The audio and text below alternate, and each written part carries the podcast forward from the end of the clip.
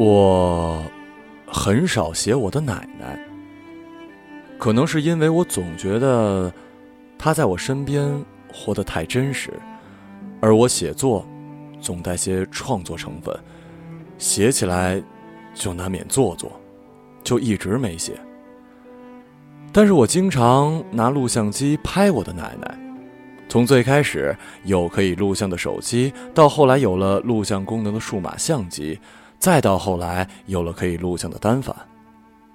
相比起拍照来，我更爱给他录像。他从来都是一个活泼的老人，甚至有些不修边幅。从我儿时不觉得他是个老年人的印象开始。到后来，他长了那些白发，让我发现他的确年纪渐长，都是个活泼的人。总之，不是大家印象中的那种特别老态龙钟的人。生活中难免有很多趣事，生活中难免有很多趣事，所以，我喜欢拿相机录他。有时候和他开些玩笑，然后录下他的反应，过段时间再拿来播。都是家里人饶有兴趣的事情。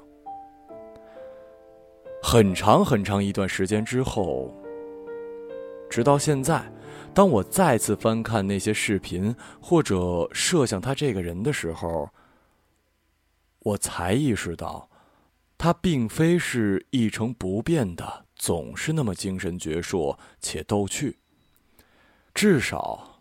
从他五十多岁到现在近七十岁的年景里，变化是很大的。他五十多岁的时候，我才十岁左右。我记得那时候的她是个精干的女人，甚至我并没有意识到，她是个女人。在我心目中，她是一个什么都能做得到的人。我小的时候只懂说，这个女人，我叫她奶奶。她不仅能播种插秧，还会割草养鱼。我见过她插秧的样子，光着脚踩在水田的淤泥里面，手里拿着一把秧苗，嗖嗖嗖的一把秧苗就插进水田里，整整齐齐，那速度就像高中时物理课上的打点计时器，又或者是缝纫机走线一样，总之又快又准。有几次我也见过他插秧时不小心踩到水田里的蚌壳，脚板被划出一道大口子，红色的血水和污浊的泥水混在一起。奶奶只是在井旁边压水冲一冲，拿煤油灯的煤油抹一抹，就没事儿了。这些事情就够我小时候佩服他一整年了，因为我觉得他又不哭又不闹。非常人所能达到的。他还会讲很多稀奇古怪的故事，尤其是鬼故事。我那时总和他睡一个被窝。那时候他还不会像现在这么抗拒和我睡。那时候他也还不会对我说：“老人身上有老年味儿，年轻人别和老人睡在一起。”我小的时候一点也不觉得他老。他说鬼故事的时候，会在说到他一点一点啃着小东的手指甲的时候，突然回过头来，哇的一声吓唬我，然后把我搂在怀里，然后我笑嘻嘻的推开他，他还不停的捏我腰的两侧，害得我笑得缩成一团。我是读小学三年级到六年级这三年间和奶奶住在一起的，那几年爸爸妈妈去远一点的地方做生意，就把我放在渔场上养鱼的爷爷奶奶家里。但早些年，早到我还没有和奶奶住在一起的时候，那时爸爸妈妈还住在我们一开始的老房子里，奶奶也经常从渔场骑自行车来看我。那段时间，我脑海里最心酸的那个印象，就是奶奶骑着自行车从我们房子后面那条路离开的背影。每次奶奶要骑车走的时候，我总是吵着要跟她过去，但爸妈多半都劝服了我，哪怕我哭得泪眼婆娑。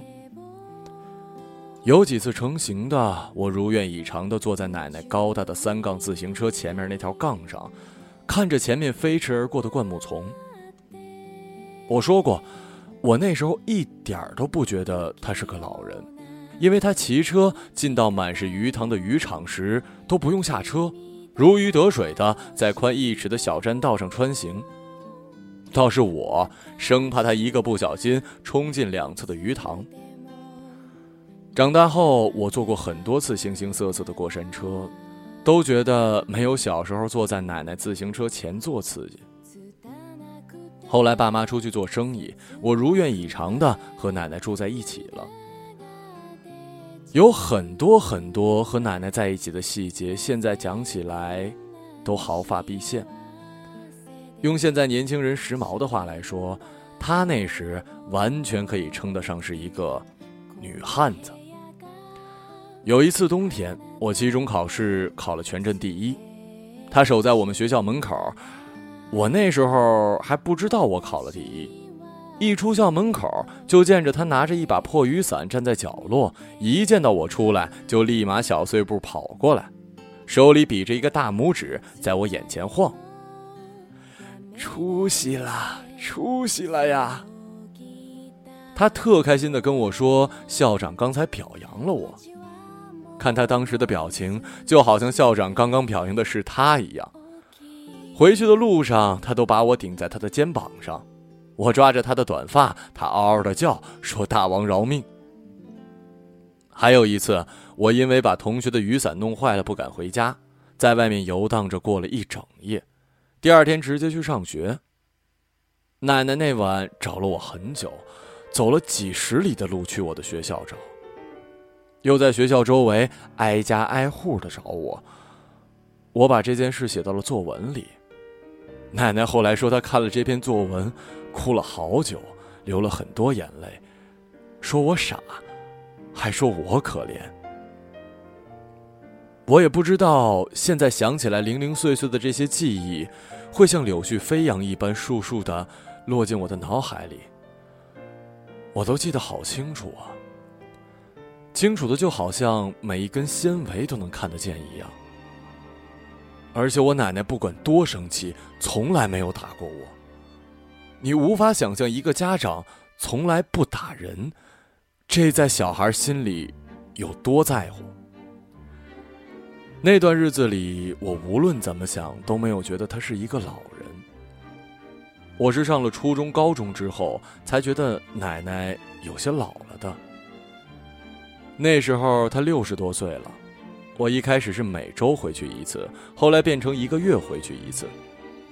也是有些时候回去，发现奶奶长了些白头发，再次回去又发现她给染成黑色了。这样一来，好像又丝毫察觉不到他老了，倒是他这个人越来越逗，我越来越喜欢和他聊天，喜欢用手机或者相机给他录像。每次要拍一些搞笑的视频的时候，他都极其的配合我。我曾经拍过他表演儿歌独唱，也拍过他表演单口相声，还拍过他玩 iPad 视频，取名为《老年人玩 iPad》，整个人游戏的反应。那时候他的反应变得有些迟钝，不像以前一整他就被他反过来整我，甚至可以把我整个人举起来了。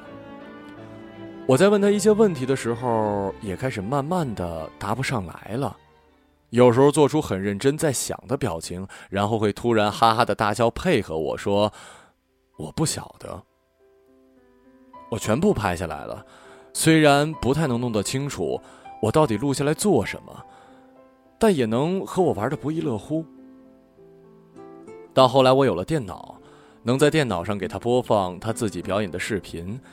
他就看得直观一些了。再后来，我买了 VGA 的转换线，把视频直接在家里的电视上播，逗得全家人都笑。也许是让他有了自己上电视的错觉。后来，他更加踊跃地要求我给他拍视频，说他最近又想了一个什么节目要来表演。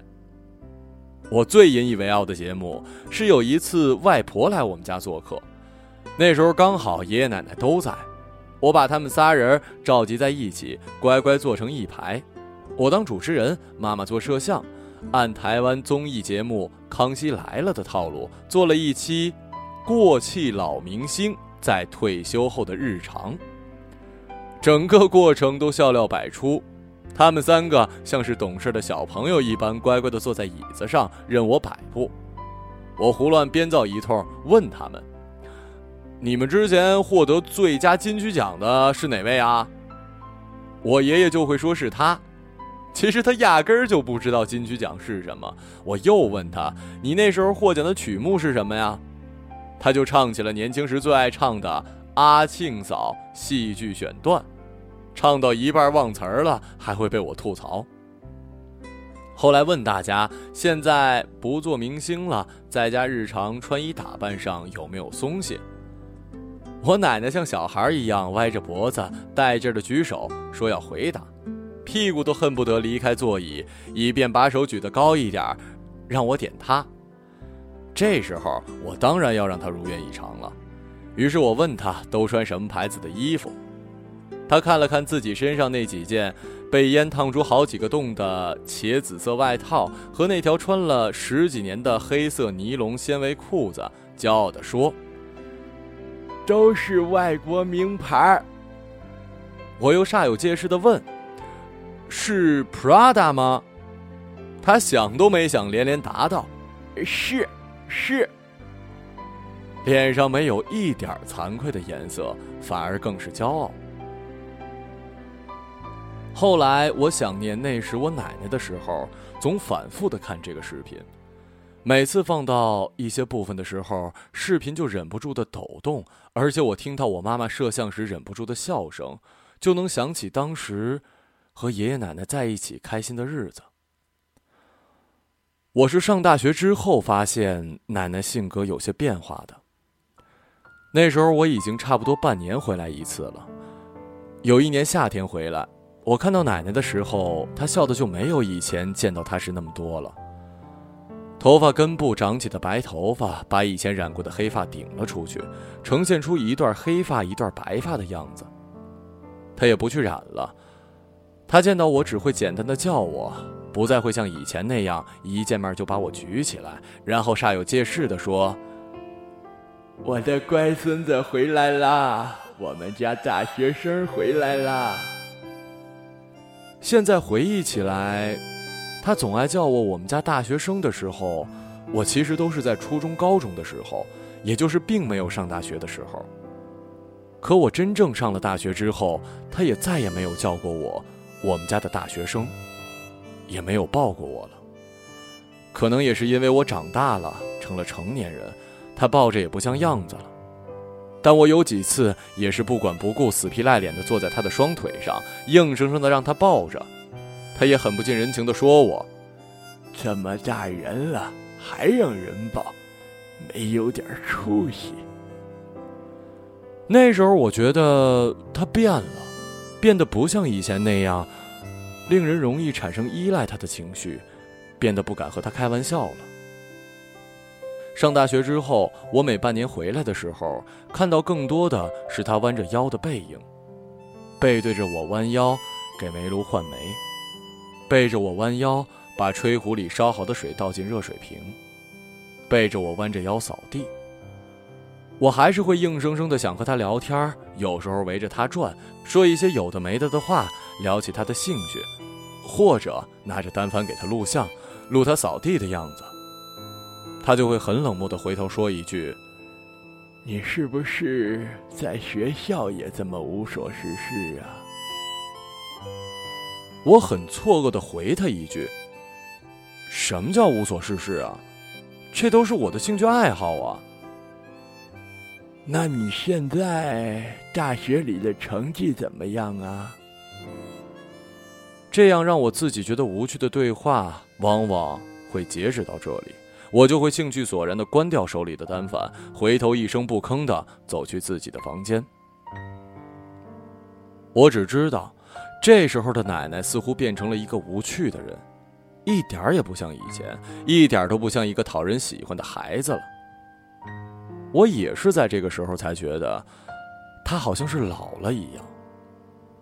白头发越来越多，表情也越来越严肃，有时候在大门口，我们都这么四仰八叉的坐着晒太阳，我也总是尝试着和他开些玩笑，或者邀他讲讲我小时候听的故事，他也不说了，他只是说：“你都这么大了，还听什么故事？再过几年，你自己都要找个女人结婚去了。”到时候都该你生个孩子，给你自己孩子讲故事了，还不长大，以后怎么办呢？后来的好几次由我开始的对话，都以他回问我：“你找到女朋友没有？”或者不知道啥时候能看到你结婚而终止掉。就好像这些我无法答上来的问题，像是隔在我们俩之间的一道门。我对奶奶越来越陌生，回来见她的机会越来越少。我总在担心，一直这样下去，这道门的钥匙会不会哪一天再也找不到了呢？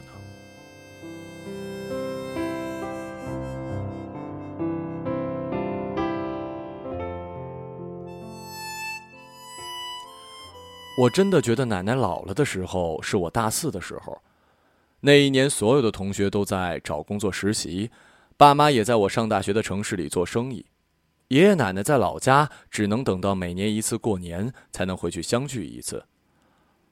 好像是我爸接到老家姑妈的电话，说奶奶生了严重的病，住进了医院，想见我们一面。那时候全家人听到这个消息，似乎只有我六神无主，着急要回去看奶奶，其他亲戚。都好似虽然着急，却不着急回去，都说自己手头有事儿，没办法及时赶回去。所以最后到医院照顾奶奶的，就只有我和姑妈两个人。回来的一路上，多多少少听到亲戚们的一些流言蜚语，说奶奶到了这个年纪就这样，一年到头见不到子子孙孙，难免一些小病痛，也要惊动所有人，巴不得大家都回去看她。我这才明白，先前大家虽然说想回去看他，却又不断推脱，说手头有事儿，走不开。到了医院，我和姑妈轮流看着奶奶。不知道是不是因为只看到我们两个人过来的原因，感觉她的心情一直不是很好。她躺在病房里的时候，帮她买早餐买的不合意，她会骂我；忘记在晚上六点下楼去打开水，她也会骂我。加上身体虚弱的样子，他好像整体都闷闷不乐。我也偶尔偷个小懒出去溜达一圈，回来的时候竟突然撞见他和旁边床铺的病友聊得异常开心，一点都不像见到我时候的样子，这也让我感到分外的奇怪。奶奶那次因病住院之后，我见了大多病房的病人，也让我忍不住想起爷爷奶奶能在这世上活着的寿命。一想到这些事情，心里就越发的难过。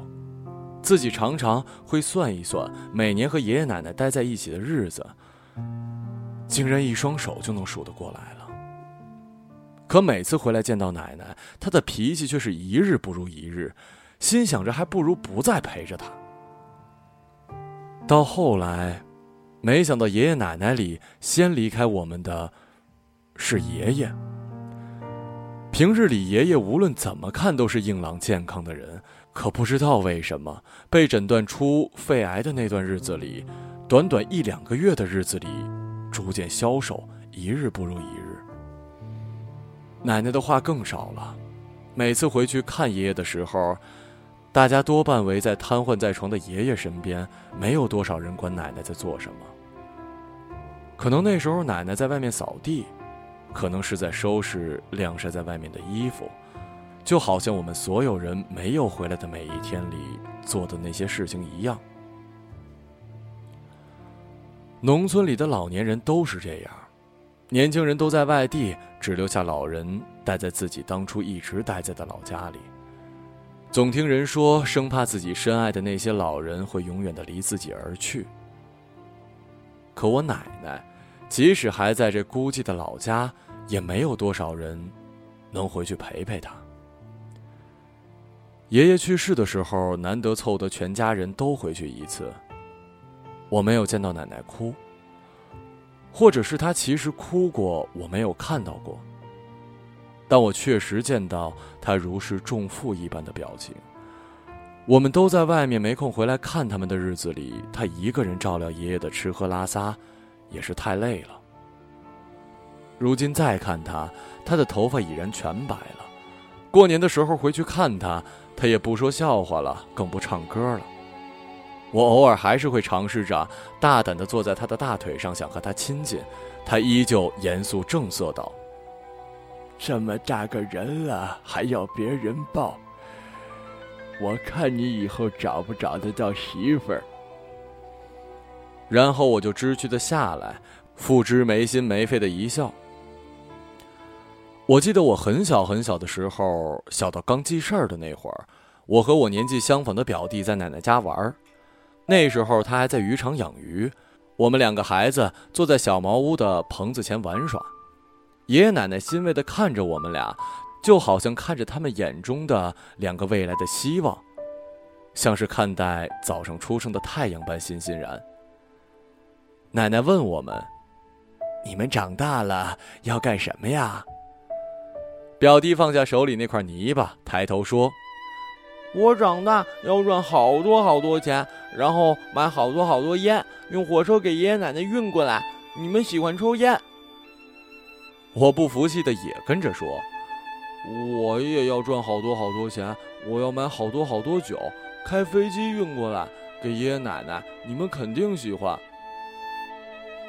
爷爷奶奶一听，开心的不得了，连连说：“我们可都记着，在这等你们以后兑现呢。”现在爷爷不在了，我们却都没有实现当初的那个所谓的承诺。今年过年的时候，我回老家见奶奶。奶奶一反往常的跟我说：“你还记不记得，你小时候和豪豪弟弟答应我和爷爷的话，说要用火车和飞机给我们运烟和酒过来呀？”我错愕了一下，他继续看着远处，慢慢的说：“你爷爷走了。”我们养鱼的鱼棚也卖了，不知道你们俩到时候有了飞机，有了火车，还找不找得到我们这乡里老太婆的地方？我心里有些愧疚，忐忑的答应：“一定会的，一定会有那么一天的。”我这辈子没坐过飞机，我最大的愿望就是能坐一次，去北京看看天安门，看看毛主席。他说这句话的时候，冬日的阳光照在这个满目疮痍的老人脸上，我第一次觉得他真的老了。我认真的看着他，他的脸上竟然被时光雕刻出那么多纹路，头发花白，眼睛慢慢的变得很小，小的好像迎着阳光都快睁不开了一样。我看不清他的眼神了，只知道他每次讲到自己期待的事情的时候，嘴巴会微微的张开，甚至会看到他干燥双唇间的一两根盐丝。他越来越老。就好像越老，表情就越不如以前那般灵活，久而久之，就像戴了一张粗制滥造的面具一样。我越发无法读到他的心思了。说完这句话，他低头擦了擦眼睛，应该是阳光太烈，接着转头望了望我，艰难的笑了一下。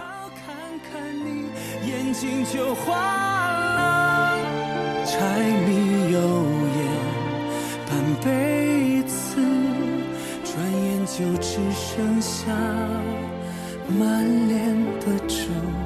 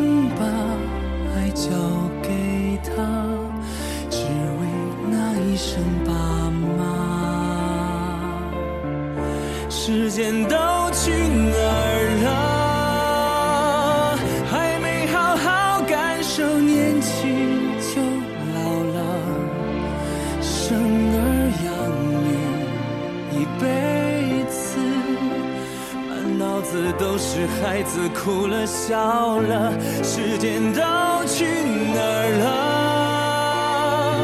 还没好好看看你，眼睛就花了，柴米油盐半辈子，转眼就只剩下满脸的皱。